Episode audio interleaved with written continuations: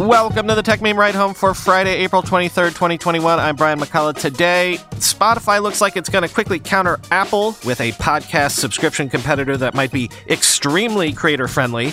The mystery of the driverless Tesla car crash. Worth noting how quickly things have been turned around for the better over at Snapchat. And of course, the weekend long read suggestions. Here's what you missed today in the world of tech. You're going to want to listen to the Twitter space that is coming out this weekend because Chris and I and a bunch of folks dive deep into not just the Apple event and the new iMacs, but also the announcement of the big Apple podcast changes that included the arrival of subscriptions.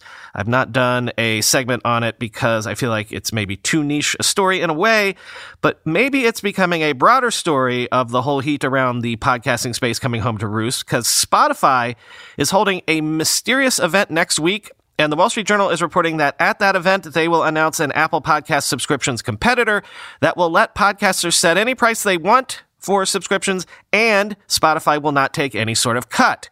So I want to talk about this now because you'll see how this touches on a whole bunch of recent narratives we've been discussing. Quote, with Apple making its move into subscription, there is this platform war emerging, said Josh Lindgren, head of Creative Artist Agency's podcast department. Podcasters will pay Apple $19.99 a year to enable subscriptions and set their own prices for listeners. Apple will take a 30% cut of subscription revenue the first year and a 15% take thereafter. Spotify plans to announce its own offering next week, according to people familiar with the matter.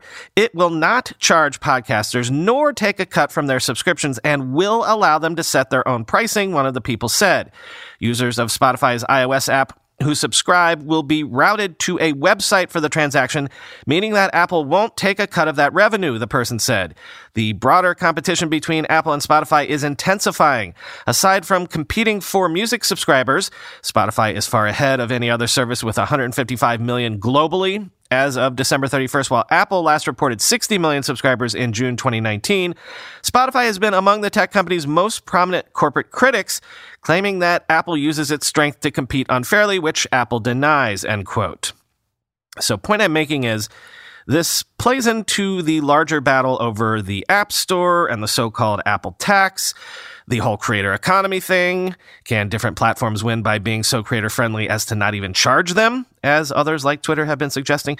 But also, this plays into the more fundamental battle of Spotify versus Apple Music for just naked subscribers.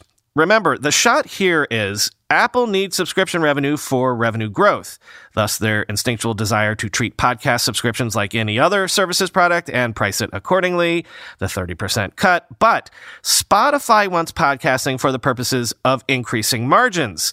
If you sign up for a Spotify monthly subscription and use Spotify just to listen to podcasts instead of streaming music, which Spotify has to pay rights holders for, Spotify makes way more money. The more people they can habituate to listening to podcasts on Spotify, the better.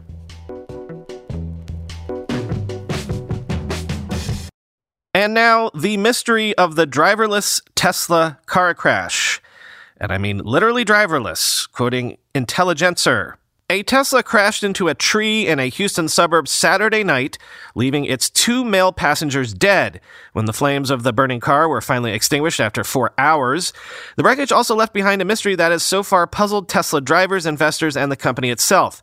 Neither one of the men in the car had been sitting behind the wheel. That was the conclusion reached by police on the scene, who found one body in the back seat and another in the passenger seat and were, quote, 100% certain that no one was in the driver's seat driving that vehicle at the time of impact, end quote, an official told local news station KHOU. Authorities say the Model S sedan was traveling at high speed when it failed to negotiate a turn and hit a tree head on. While Tesla has not released a statement about the crash nor responded to requests for comment from this or any other media outlet, its CEO Elon Musk offered some clues and raised even more questions in responding to a tweet earlier this week. The car's owner had not purchased Tesla's full self driving capability, Musk wrote, a $10,000 add on that the company says can steer the car through lane changes, slow down at red lights, and park automatically. and the data logs that Tesla had recovered from the car Quote, so far show autopilot was not enabled, end quote, Musk wrote, referring to a more basic feature that can put the car into cruise control and help take over the steering. Tesla's instructions explain that the features still require active supervision. A driver must agree to keep their hands on the wheel to turn on autopilot and do not make the vehicle autonomous. If Musk is right, and autopilot was never turned on, it makes even less sense why the owner got into the back seat just as it left the driveway, as a brother in law of one of the victims told another local news channel, KPRC 2. Did he think he'd turned on autopilot but actually tragically failed to do so? End quote. Or is there another weirder possibility here? Have people been essentially tricking their Teslas into driving them not only autonomously, but almost completely, I don't know, passengerless people less, human less. Suspicions of such led Consumer Reports to test the hunch and announced yesterday that it was, quote, easily able to trick Tesla's autopilot system to operate without anyone in the driver's seat. Quoting The Verge. Using a weighted chain attached to the steering wheel to simulate the pressure of the driver's hands, Two Consumer Reports researchers were able to use the steering wheel dial on a Tesla Model Y to accelerate from a full stop and then drive around a closed course test track for several miles, all while sitting in the passenger seat and back seat. They stopped the vehicle by again using the dial to bring the speed back down to zero. Tricking the Tesla to operate without someone behind the wheel was as simple as keeping the driver's seatbelt buckled, not opening the driver's side door during the test, and using the weight to simulate hands on the steering wheel. Quote, the car drove up and down the half mile lane of our track repeatedly, never noting that no one was in the driver's seat, never noting that there was no one touching the steering wheel, never noting there was no weight on the seat. Jake Fisher, Consumer Reports Senior Director of Auto Testing, said in a statement, It was a bit frightening when we realized how easy it was to defeat the safeguards which we proved were clearly insufficient, end quote. Fisher also warned against trying to similarly trick Tesla's autopilot, noting this experiment should not be attempted by anyone but a trained professional. In addition to conducting the test on a closed course, Consumer Reports also had safety crews standing by and never exceeded 30 miles per hour. Let me be clear anyone who uses autopilot on the road without someone in the driver's seat is putting themselves and others in imminent danger, Fisher says. The track on which Consumer Reports conducted its test had painted lanes, which Tesla CEO Elon Musk has claimed autopilot needs in order to operate. His response to the crash in Spring, Texas, in which two men were killed in what authorities have described as a driverless Tesla Model S, noted that the road they were on did not have painted lines. However, some Tesla drivers have demonstrated that autopilot works on roads without painted lanes. Federal crash investigators are now examining the crash in Texas. Musk also claimed that data logs recovered from the crash Model S, quote, so far show autopilot was not enabled, end quote, but research has shown that autopilot can turn off unexpectedly without notifying the driver. Quote, autopilot makes mistakes. And when it encounters a situation it cannot negotiate, it can immediately shut itself off, Fisher said. If the driver isn't ready to react quickly, it can end in a crash, end quote.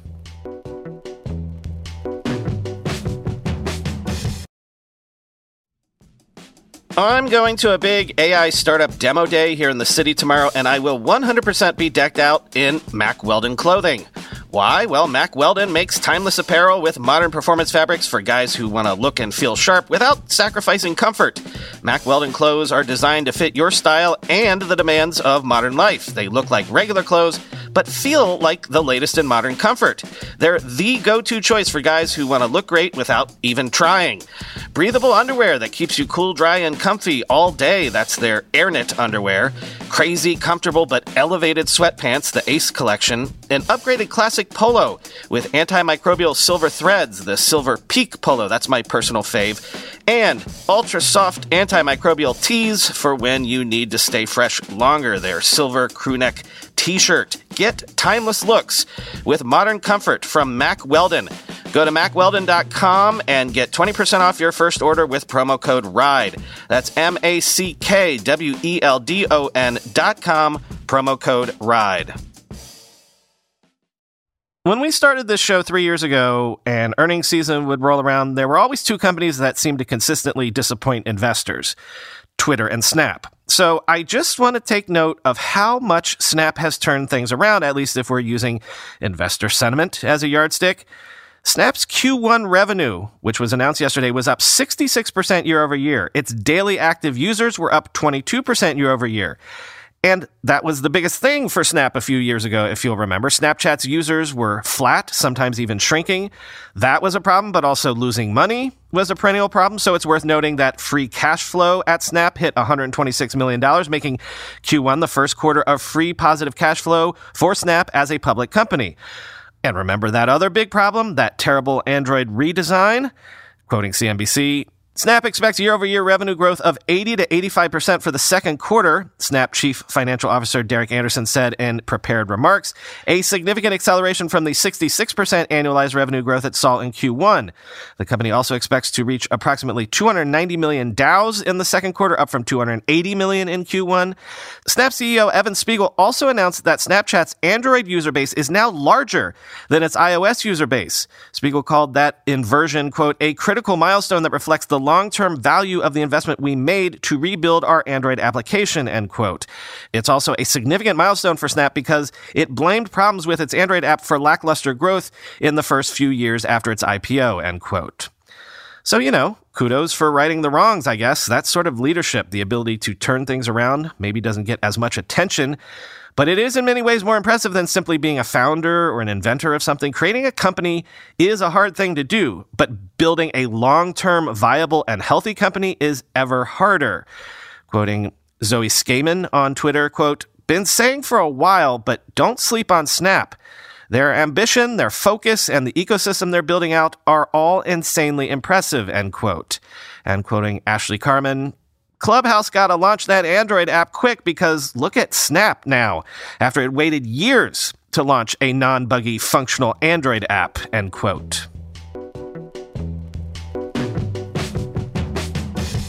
Time for the weekend long read suggestions. And this week, it's kind of just a laundry list of narratives and trends we've been following recently, fleshed out with greater color and magnification, of course. Netflix's earnings, for example, weren't that great this week. Subscriber adds were artificially inflated by lockdowns over the last year. And now that those are ending, the company is back to facing a completely saturated U.S. market where there are a slew of competitors now. So Netflix and everyone else are aggressively turning to overseas markets for growth, quoting the Wall Street Journal. Following the lead of Netflix, companies such as Walt Disney and Amazon are pulling away from the production and distribution model of old, in which Hollywood shipped its movies and TV shows abroad with the content dubbed or subtitled for the local market. Now, with a direct line to consumers through global streaming platforms, these companies are investing billions of dollars to make culturally specific local language content to woo subscribers. What you're seeing is more and more streamers come online realizing the vast majority of their customers are going to be outside the US over time, said Eric Barmack, a former Netflix executive who, during his tenure at the company, spearheaded international production. The question is, how international does your content need to be to be successful? End quote. The rise in overseas production is spurring a historic boom of new films and TV series in many different languages, including Hindi, French, Portuguese, German, and Polish. The emphasis on global content is creating more work and competition for international producers and storytellers, while also ushering in a new era in which Hollywood made American content plays a smaller role in the worldwide entertainment industry, end quote. This next one was probably too small a story for us to ever cover properly, but I did want to include this Business Insider profile of pet care startup Rover, because it's a company that a year ago, right now, you'd have almost felt certain would not survive the COVID era. But now Rover is going public at a $1.35 billion valuation, and I want to try to lend an ear to stories like these, some of the COVID times survival stories. Quote, Overnight, business nearly evaporated. The country's first case of the coronavirus was confirmed in the Seattle area. The lockdown orders and social distancing guidelines meant many people were no longer traveling or going into an office, and they were at home to care for their pets. The company's revenues were slashed in half during the pandemic from $95 million in 2019 to $49 million last year, according to a regulatory filing. We had a period of negative net sales, Easterly said. I never thought I'd see that, end quote. It's not rocket science. Rover slimmed down, did emergency layoffs, unfortunately, and then hunkered down to try to ride it all out. And in their case, the boom in quarantine puppy adoptions has been the wave that they've been riding to get out of the doldrums. Okay, here's a use case for virtual reality that I hadn't considered, but which makes a ton of sense now that I have physical therapy. Quoting the New York Times. XRHealth is one of the few companies focusing on providing VR physical and occupational therapy at home. Based in Boston, it is covered by many insurance programs in Massachusetts and nationally by Medicare. The company is working to get more insurance companies to cover its services. Without insurance, people can pay $179 monthly for the headsets and two physical or occupational therapy appointments monthly from a panel of therapists the company provides. The company has all of its programs registered with the FDA said Eran Orr, founder and chief executive. Not all the programs offered for VR rehab are games. Some clinics allow a patient to virtually practice real life skills they may have trouble doing, such as grocery shopping or dishwashing, end quote. Next, I continue to be fascinated by how important one single company, TSMC, has become, not just for the entire tech industry, but for the entire geopolitical situation surrounding the silicon chip shortage. If you're Apple or Amazon or whomever and you want to design your own silicon, you go to TSMC to actually make it. And it's become so strategic, remember, that last week we wargamed a scenario where China might actually be incentivized to invade Taiwan just to grab TSMC's fabs. This one is not so much a long read as it is 10 cool charts from Bloomberg that explain TSMC's business at this moment in time. Next, if you want a longish explainer of why the chip shortage is proving so confounding, the Wall Street Journal has you covered. Quote, on top of a spike in demand, producers have been hamstrung by a series of freak events that have knocked out supply, while ongoing U.S. China political frictions and concerns of a prolonged shortage have prompted some manufacturers to stockpile chips. The current shortfall includes the less advanced chips that the industry's biggest players have been pulling away from to pursue higher margin cutting edge chips. Building new production capacity usually takes years. That could slow down the post pandemic recovery for certain industries that use the chips that are looking to take advantage of rising consumer spending. It also feeds into inflation concerns as higher chip costs can stoke prices throughout the economy, end quote.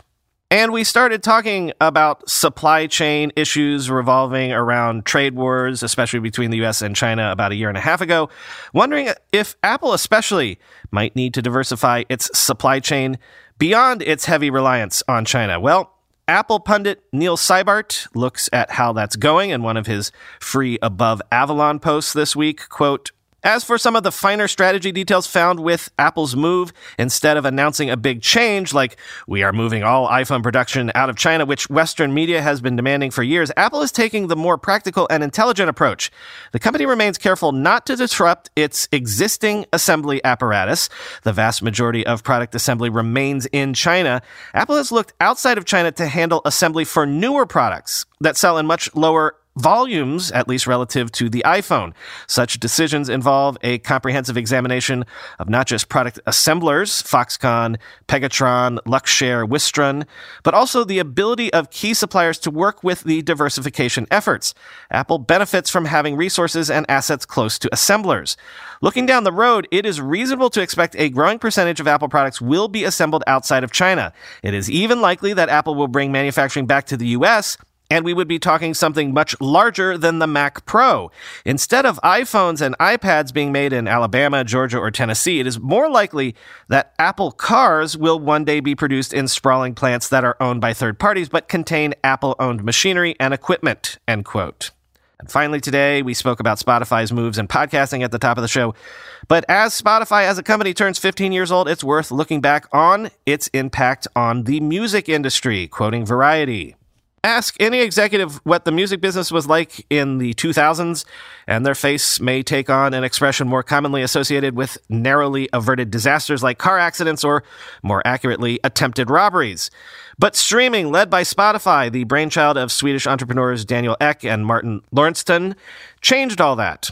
Founded in Stockholm on April 23, 2006, and seeking a solution to the industry's privacy problem, the on demand audio streaming service was built on the understanding that consumers who aren't inclined to buy a specific album or song might be willing to pay for ease of access to a large library of music.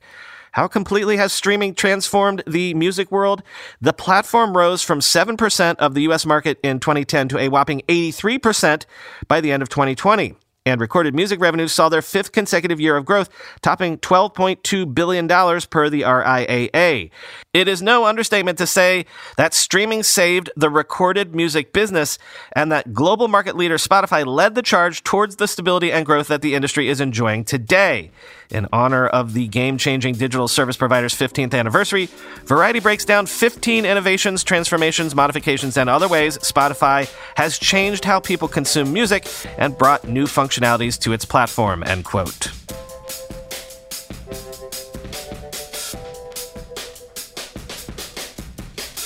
So, for the weekend, Ride Home Plus subscribers have a new Interesting Raise episode, which includes, among eight other interesting raises, a startup that is maybe the most audacious I've seen in a while.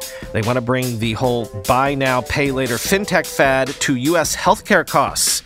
And everybody will get the great Twitter Space recording we did with a whole bunch of great folks poring over the spring Apple event, the whole product roadmap for Apple going forward, and yes, the Apple Podcast News in depth. Enjoy that. Talk to you on Monday.